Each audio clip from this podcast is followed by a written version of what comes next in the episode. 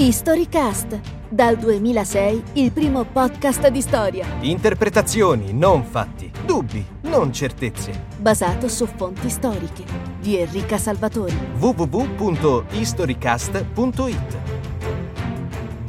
Così che, poiché il nostro Redentore ha dato questa vittoria ai nostri illustrissimi re e regina e ai loro regni, che saranno famosi per tanto alto fatto, tutta la cristianità deve rallegrarsi, celebrare grandi feste ringraziare solennemente con molte orazioni la Santa Trinità per l'esaltamento che avrà con la conversione di tanti popoli alla nostra santa fede e inoltre per i beni materiali che ne deriveranno, perché non solo la Spagna, ma tutti i cristiani troveranno qui sollievo e guadagno.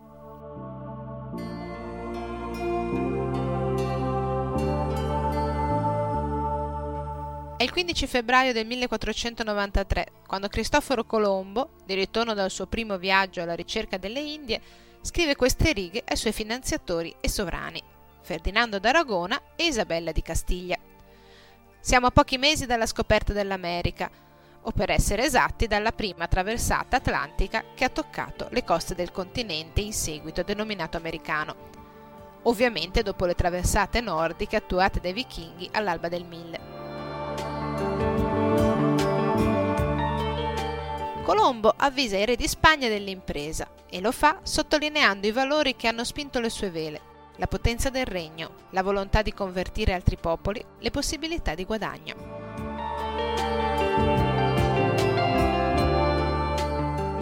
La prima avventura atlantica, le scoperte e le imprese geografiche che la precedono e la seguono, si sono impresse nell'immaginario collettivo e nella cultura generale come eventi che hanno segnato un passaggio storico epocale, quello tra Medioevo e l'età moderna. A questo passaggio vorrei dedicare un'intera puntata di Historycast, tanto è bello e ricco di spunti, ma oggi mi soffermerò solo uno dei fenomeni storici che è avvertito tradizionalmente come spartiacque tra le due epoche, sulle date cioè che come il 1492 hanno secondo i più cambiato la storia.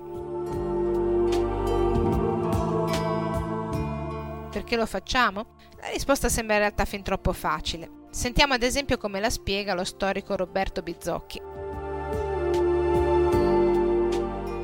La scoperta dell'America è un evento di importanza capitale, soprattutto nel medio e lungo termine. Si tratta di uno dei momenti decisivi della costruzione di quel mondo globalizzato nel quale oggi ci accorgiamo, anche più che in passato, di vivere. Dopo di allora l'economia europea ha preso una dimensione planetaria e questo ebbe ripercussioni determinanti anche sugli scontri e gli equilibri di potere nel vecchio continente.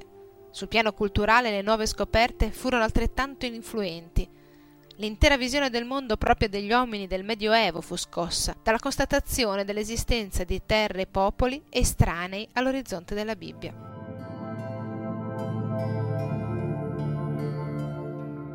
Alla fine del Quattrocento l'Europa appare ancora chiusa nei suoi confini geografici e mentali, ma al passaggio del secolo le barriere si rompono e le rotte occidentali e orientali degli esploratori aprono la strada ad altre rotte, quelle dei filosofi, dei letterati e degli scienziati. Dietro questo fatto, apparentemente lineare e incontestabile, ci sono tuttavia alcuni aspetti nascosti.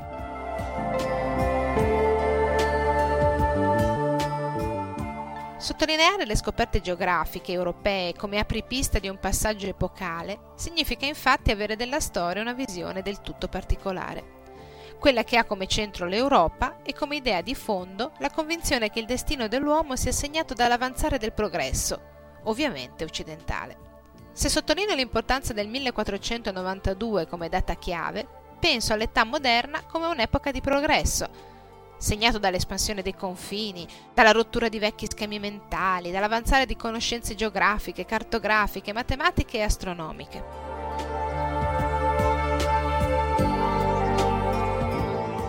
E chi è in questa visione positiva il primo protagonista di questo nuovo corso? Ovviamente l'esploratore, simbolo dell'uomo rinascimentale, animato dalla sete di sapere, ribelle ai limiti imposti dalla tradizione, desideroso di avventurarsi alla ricerca del nuovo e dell'ignoto, spinto dalla curiosità, dal senso di meraviglia per quello che si andava scoprendo. Così si legge ad esempio nella lettera che Amerigo Vespucci scrive nel 1501 a Pier Soderini, gonfaloniere di Firenze, raccontandogli di due viaggi fatti per il re di Portogallo.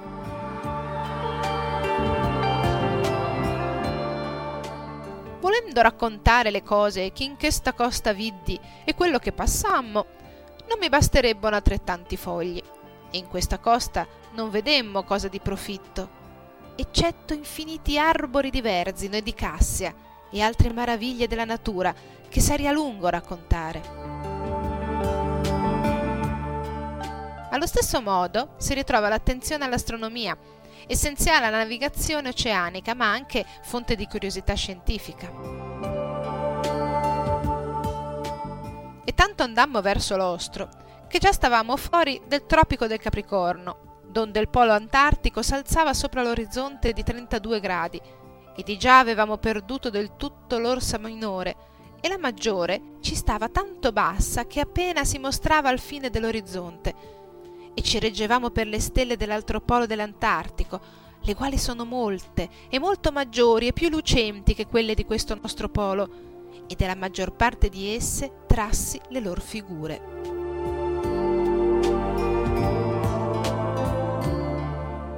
Ma se ci fermassimo allo spirito di avventura, al coraggio e alla curiosità dei protagonisti, avremmo una visione distorta di quello che furono le imprese geografiche dell'età moderna.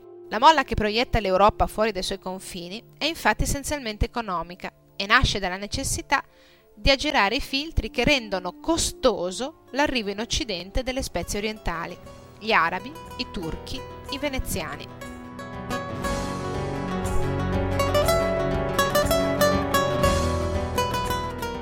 A questo scopo si impegna in prima linea il Portogallo, che fin dagli inizi del Quattrocento incentiva la scuola navale e l'astronomia, allo scopo di trovare la rotta delle spezie, ossia un passaggio per l'India intorno alla punta meridionale dell'Africa. I regni europei, quindi, sanno benissimo dove vogliono andare e che cosa fare, solo non sanno come.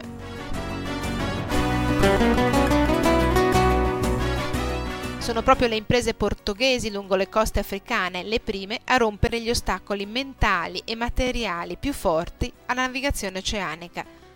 Il più tenace di tutti è l'idea che le correnti oceaniche favoriscano l'andata ma impediscano il ritorno. A partire dal 1419 vengono così organizzati viaggi commerciali ed esplorativi regolari lungo la costa occidentale africana. Nel 1434 Gilles e Hanes oltrepassa Capo Bojador e, cosa ancora più importante, ritorna. Nel 1445 le navi portoghesi arrivano in Senegal, in Gambia e a Capoverde.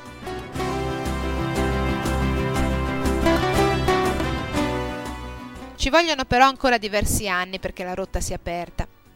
Man mano che si procede nella scoperta di nuove coste, si rinnovano anche i metodi di navigazione e si costruiscono nuovi vascelli. La lentezza del viaggio di ritorno, ostacolato da venti e correnti contrari, costringe infatti le navi ad abbandonare la navigazione in vista della costa, per descrivere ampi archi in pieno oceano, dove l'unico orientamento possibile è quello fornito dagli astri.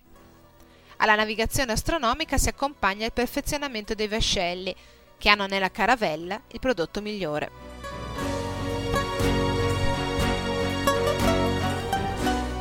Più piccola della caracca, attrezzata con due o tre alberi dotati di vele quadrate fisse e vele triangolari facilmente manovrabili, che consentono quindi il cambio del bordo con vento in prua, la caravella si rivela adatta ai viaggi di lunga distanza, grazie anche alla sua solidità e alle alte fiancate. Dietro la costruzione di una nave, però, non c'è solo un impegno tecnico, ma anche un impegno economico ingente, e non è quindi un caso che alla caravella si affianchi in poco tempo il galeone, un poderoso veliero da guerra progettato proprio per affrontare l'oceano. Grande, ma agile e armato da batterie di colubrine, è utilizzato in maniera massiccia per accompagnare la conquista delle terre che si vanno scoprendo e ovviamente per allontanare con la forza le flotte dei regni rivali.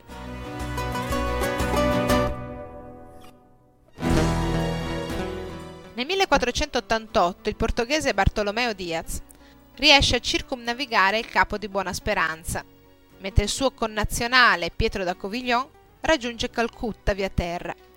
Non resta quindi che unire le due parti del viaggio. Vi riesce come noto Vasco de Gama, partito da Lisbona l'8 luglio del 1497 e arrivato a Calcutta nel maggio successivo. Non si tratta però di un viaggio in terra incognita. Fino a Capo di Buona Speranza lo accompagna Bartolomeo Diaz. A Mombasa viene intercettato e ostacolato da commercianti arabi, che quindi avevano ben presente il pericolo dell'espansionismo portoghese. Vedendolo in difficoltà, il sultano di Malindi gli mette allora a disposizione un navigatore esperto. Portoghese? No, yemenita. Hamad ben Mayad al-Naida, che lo aiuta a arrivare allo stato di Kerala, in India.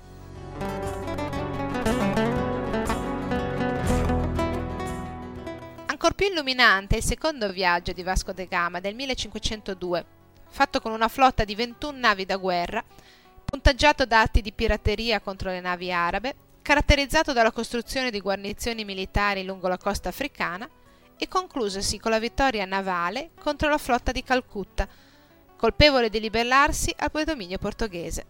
Quindi, per aprire le rotte commerciali e occupare postazioni chiave per il controllo di queste rotte, si usano tutti i mezzi possibili. Accordi commerciali, violenza, conversioni più o meno sforzate e inganno. Curioso ad esempio lo stratagemma utilizzato da Bartolomeo Diaz nel suo viaggio verso Capo di Buona Speranza. Imbarca due uomini e quattro donne di colore catturati sulla costa occidentale africana, li alimenta e li veste riccamente, in modo che possano testimoniare alle popolazioni del sud la bontà e la magnificenza dei portoghesi. Tristemente note sono poi le violenze perpetuate da Cristoforo Colombo a nome del Regno di Spagna sulla popolazione indigena delle Bahamas, gli indiani Arawak, all'epoca chiamati Tainos. È stato calcolato che dei 300.000 presunti Arawak del 1492 ne arrivano vivi al 1508 solo in 60.000.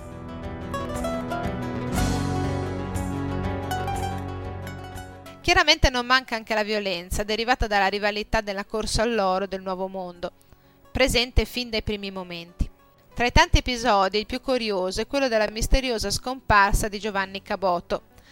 Nel 1497 Caboto compie la traversata atlantica settentrionale per conto dell'Inghilterra, ma nel corso del secondo viaggio, l'anno dopo, sparisce misteriosamente. La sua scomparsa resta ancora oggi un mistero, anche se per lo storico spagnolo Martín Fernández de Navarrete, Caboto potrebbe essere stato intercettato dalla spedizione spagnola verso i Caraibi del 1499, guidata da Alonso de Hojedam, Juan de la Cosa e Amerigo Vespucci.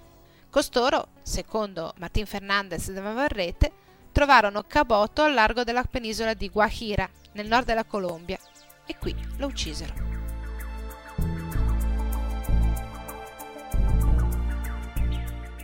Tutti sanno che la prima circonnavigazione del globo si deve a Ferdinando Magellano, portoghese al servizio della corona spagnola.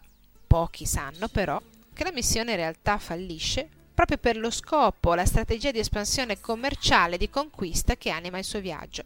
La Spagna autorizza infatti il viaggio di Magellano non certo per finalità scientifiche, per sperimentare la circumnavigazione del globo, ma per verificare l'esistenza di un passaggio tra l'Atlantico e il Pacifico e cercare così una nuova via marittima per le isole delle Spezie.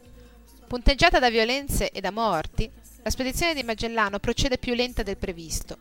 Giunto nelle Filippine, il portoghese riesce a convertire il Rajah dell'isola di Cebu, ma così facendo scatena una rivolta della vicina isola di Mactan. Nel tentativo di sottometterla con la forza, viene ucciso.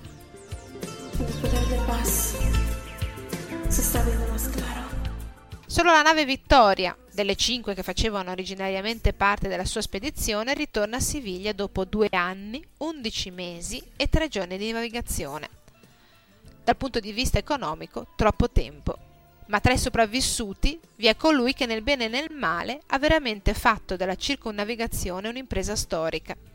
Antonio Pigafetta, il primo esploratore pagante di cui si abbia conoscenza. Veneziano, curioso, colto, Pigafetta chiede di partecipare alla spedizione di Magellano pagandosi il viaggio di tasca sua, spinto da vero uomo rinascimentale dalla curiosità di visitare terre remote. Si conquista la stima di Magellano al punto di diventare suo criado, ossia uomo di fiducia. Sopravvissuto ai disastri, alle malattie e alle violenze, scrive la Relazione del primo viaggio intorno al mondo, che diffonde per tutta l'Europa la notizia che la Terra è improvvisamente diventata più piccola e meno sconosciuta.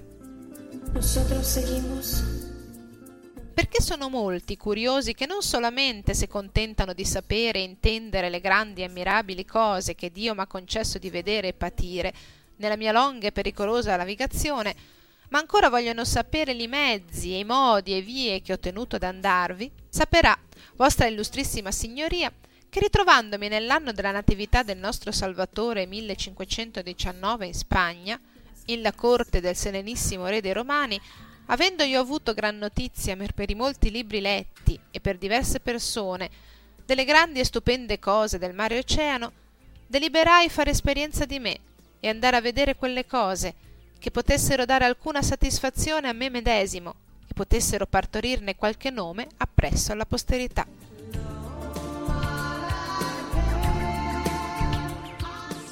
In sostanza, quelle che noi chiamiamo comunemente scoperte geografiche sono in realtà tappe dell'espansione della costruzione del predominio europeo su tutto il pianeta, durata fino al secolo scorso. Sono quindi alla base del colonialismo, dello sfruttamento della manodopera, della tratta degli schiavi, del genocidio di intere etnie, della scomparsa di regni e civiltà. Se la scoperta dell'America da una parte allarga l'orizzonte geografico e mentale dell'Europa, dall'altra costituisce anche un evento epocale, sì, ma in negativo per gli indiani Arawak, i viaggi settentrionali di Cabotto aprono la strada alla colonizzazione inglese dell'America del Nord, con tutto quello che questo ha significato per le popolazioni native.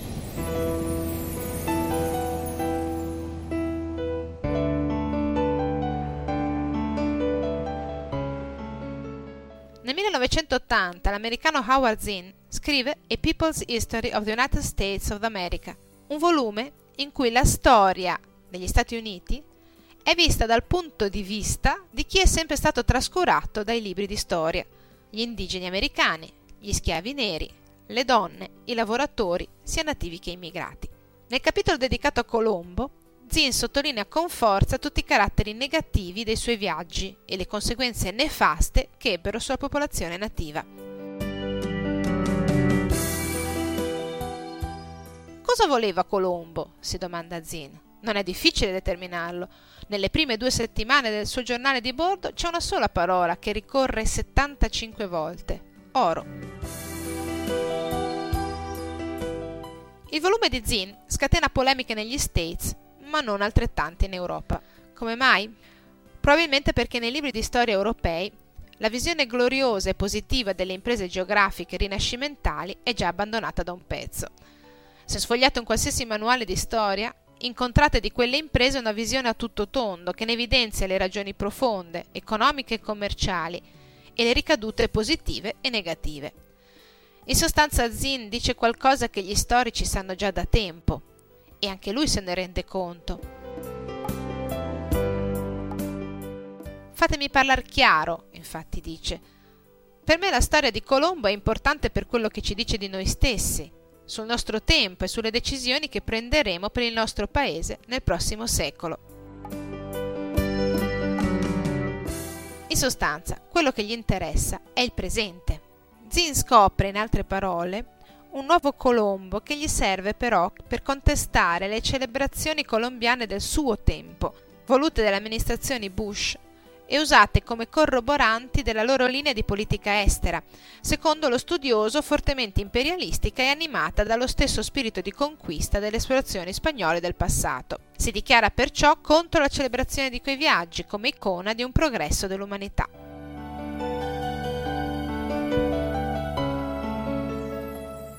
Dal 1971 a Denver, in Colorado, ogni secondo lunedì di ottobre ricorre la giornata di Colombo. Le comunità italoamericane festeggiano con parate tricolori lo scopritore dell'America.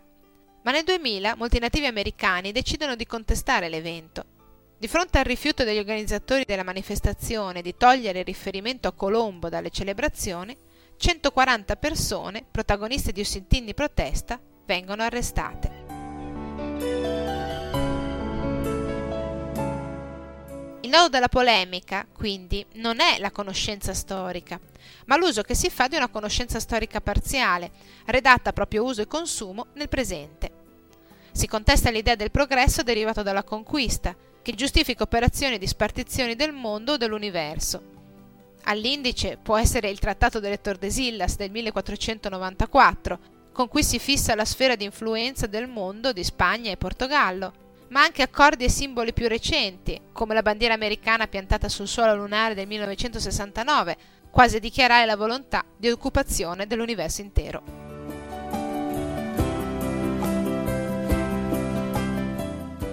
Prima di chiudere vorrei notare che una storia delle esplorazioni geografiche fatta secondo l'ottica di Zinn, ossia dal punto di vista dei conquistati, delle vittime, è altrettanto inaccettabile di quella descritta nell'ottica di conquista della fede o di gloria dell'Europa. Accettare un solo punto di vista nel raccontare la storia è l'errore più grave che si possa fare.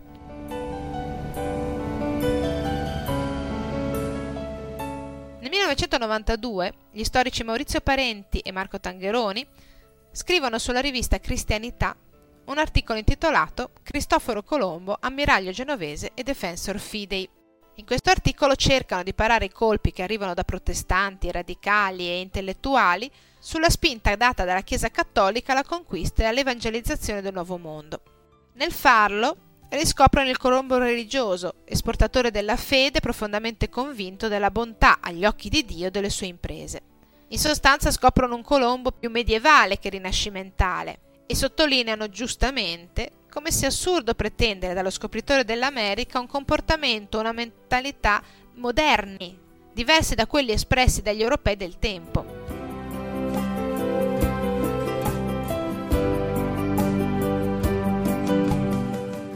È vero, Colombo commette delitti atroci in nome di Dio, ma il suo comportamento deve essere considerato valutando il periodo e il contesto in cui vive. Lo possiamo giudicare col nostro metro? Parenti e Tangheroni, alla domanda che oggi, con intenti spesso polemici, viene insistentemente ripetuta fu vera gloria, rispondono nel loro saggio che sì, fu vera gloria.